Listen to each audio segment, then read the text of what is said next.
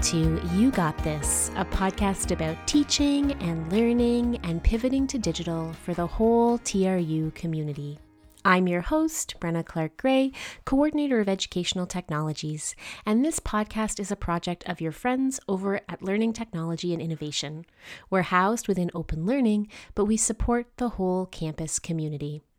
I record this podcast in Tk'emlúps te within the unceded traditional lands of Secwépemcúlecw, where I hope to learn and grow in community with all of you. And this week's episode is not really an episode at all. Uh, it's just a quick note to let you know that You Got This is going to take a two week hiatus.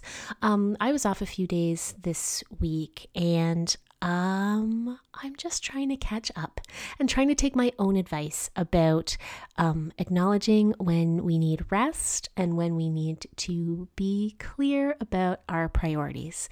So, as I reorganize my workload and try to attend to some tasks that uh, need my focus and attention, and as I work on rest, I'm going to take a couple of weeks off. So, no podcast this week and no podcast next week. Um, but the next episode will drop uh, in time for Monday, November 16th. So, in lots of time for us to have good conversations about final exams, marking workload, process, and rest, I'll be back.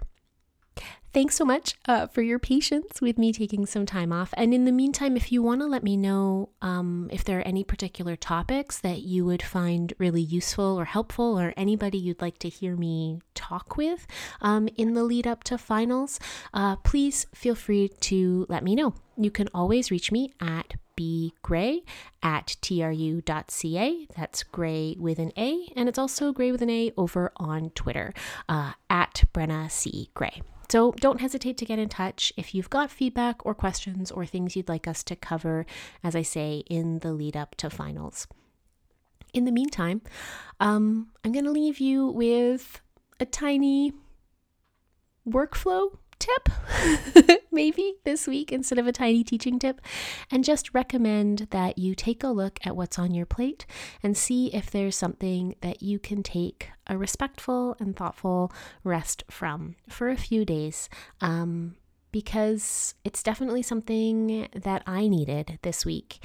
And I'm really learning that we need to prioritize taking care of ourselves um, if we want to make it through.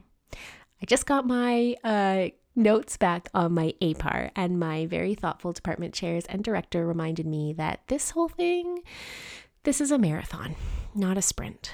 So take what you need, and I hope you'll still be here when I'm back in two weeks. I'll see you on November 16th. Until then, take care of yourselves and of each other. Bye bye.